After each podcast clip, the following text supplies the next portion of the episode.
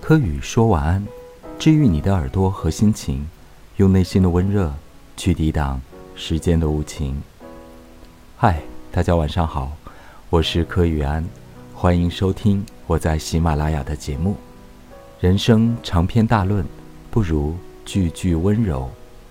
今天晚上我们要分享的第一句话是：总想追求浪漫温馨，每天爱意满满的生活。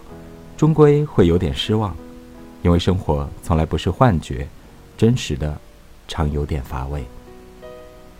我们有多少人，从年轻的岁月到中年的时光，我们一直没有悟透一件事情，就是我们可能很多人只喜欢恋爱的感觉，初初的你侬我侬，你喜欢我，我也喜欢你，激情四射的感觉。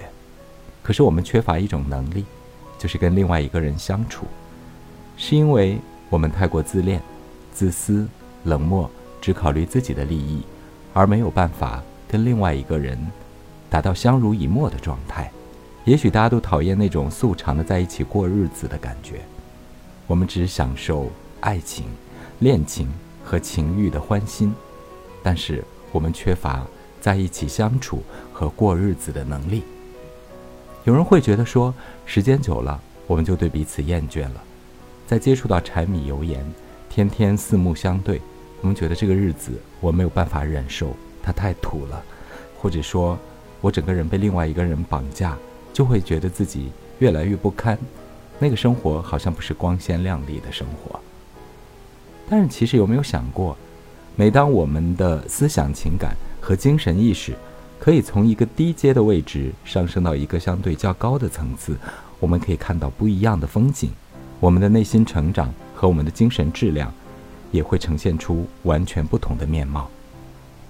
光鲜亮丽的生活，每天都愉快，享受爱情、恋情和情欲的欢心，这就足够了吗？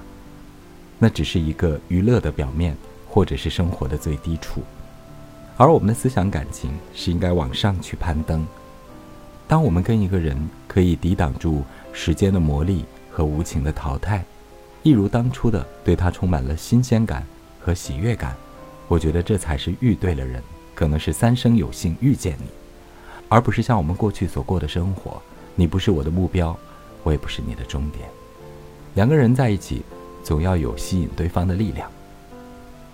也许你会问我说：“那不是我不长情，而是我没有办法碰到这样的人。”我们总会因为各式各样的原因，很短暂的就分开了。可能谈过最短三天的恋爱，多则也不过一个月、三个月、半年，可能一年都已经算很长的了。当然，我非常能够理解你的心情感受和观点。也许那个人还在咬不之处吧。如果从最近学习占星的角度来看，两个人在一起究竟能够待多久？其实有的时候是要看一下两个人的星盘放在一起，就是所谓的合盘。每一颗星星之间。会产生怎样的一种效应？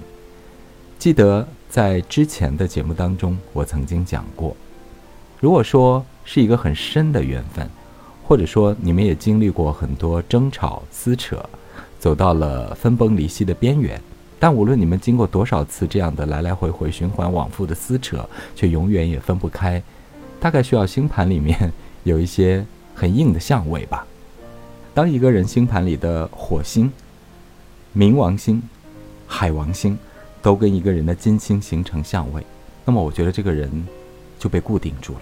这个人没有办法离开那个人，因为火星跟他的金星形成的效应就是一种激情似火、情欲满满的吸引力，而海王星是会柔软你的内心，给你带来这段恋情的浪漫美好的感受和想象。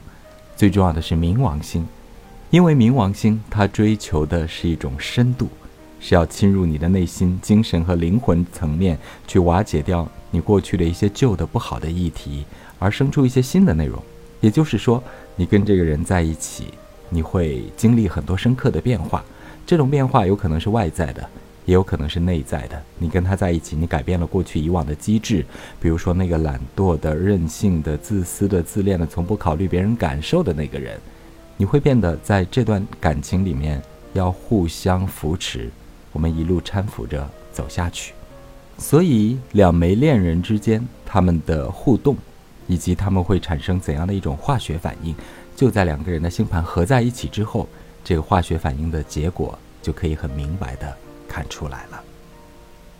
所以，希望有一天你可以遇到这样的一个人，他的很多的星体都可以包围你的金星，或者说他很多的星体都可以落在你的恋爱宫位的第五宫，或者是落在你的婚姻宫位的第七宫，那么你们两个人就可以修成正果。或者说，你们两个人很难分得开。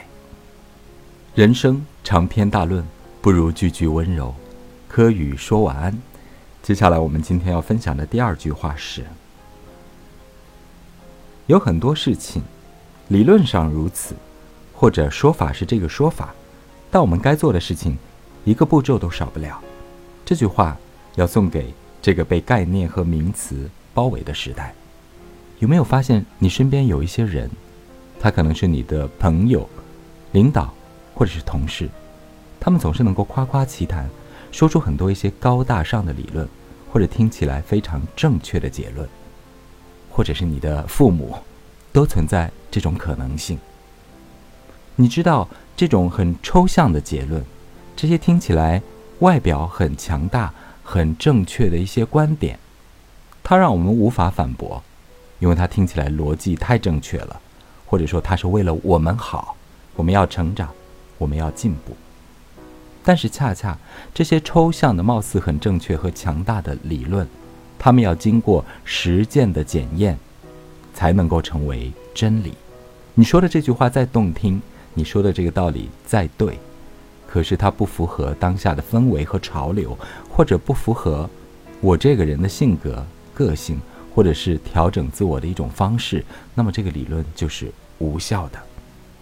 所以有很多抽象的理论，或者是父母、领导、家人、朋友劝诫你的那些话，听起来都是抽象的，因为它不是一个真实发生的人和真实发生的事情，对吗？就是你在口若悬河、天花乱坠，可是你说的这个道理，或者是你的表达我不喜欢，或者这个道理它并不适用于我。我为什么要采用这个办法？这就是我们很讨厌说教的原因，因为说教都是一些情绪、态度、观点向你袭来，或者是一些很枯燥、很抽象的理论，它不能够代替我们这个有血有肉的人，以及在血肉之躯上面建立的我们的思想感情。所以，有的时候我们说要自己想通，就是在我的思想认知。和内心精神层面发生了一次地震，我觉得我是时候要改变了，它才会真的有效果。所以我们很讨厌别人说教，所以我们很讨厌那些抽象的理论，因为我的内在没有发生一种觉知。只有当我的内在发生觉知的时候，我才知道这件事情应该怎么做。人生长篇大论，不如句句温柔。今天晚上分享了两句话，希望可以跟你有所共鸣，也希望我们可以茅塞顿开。祝大家晚安。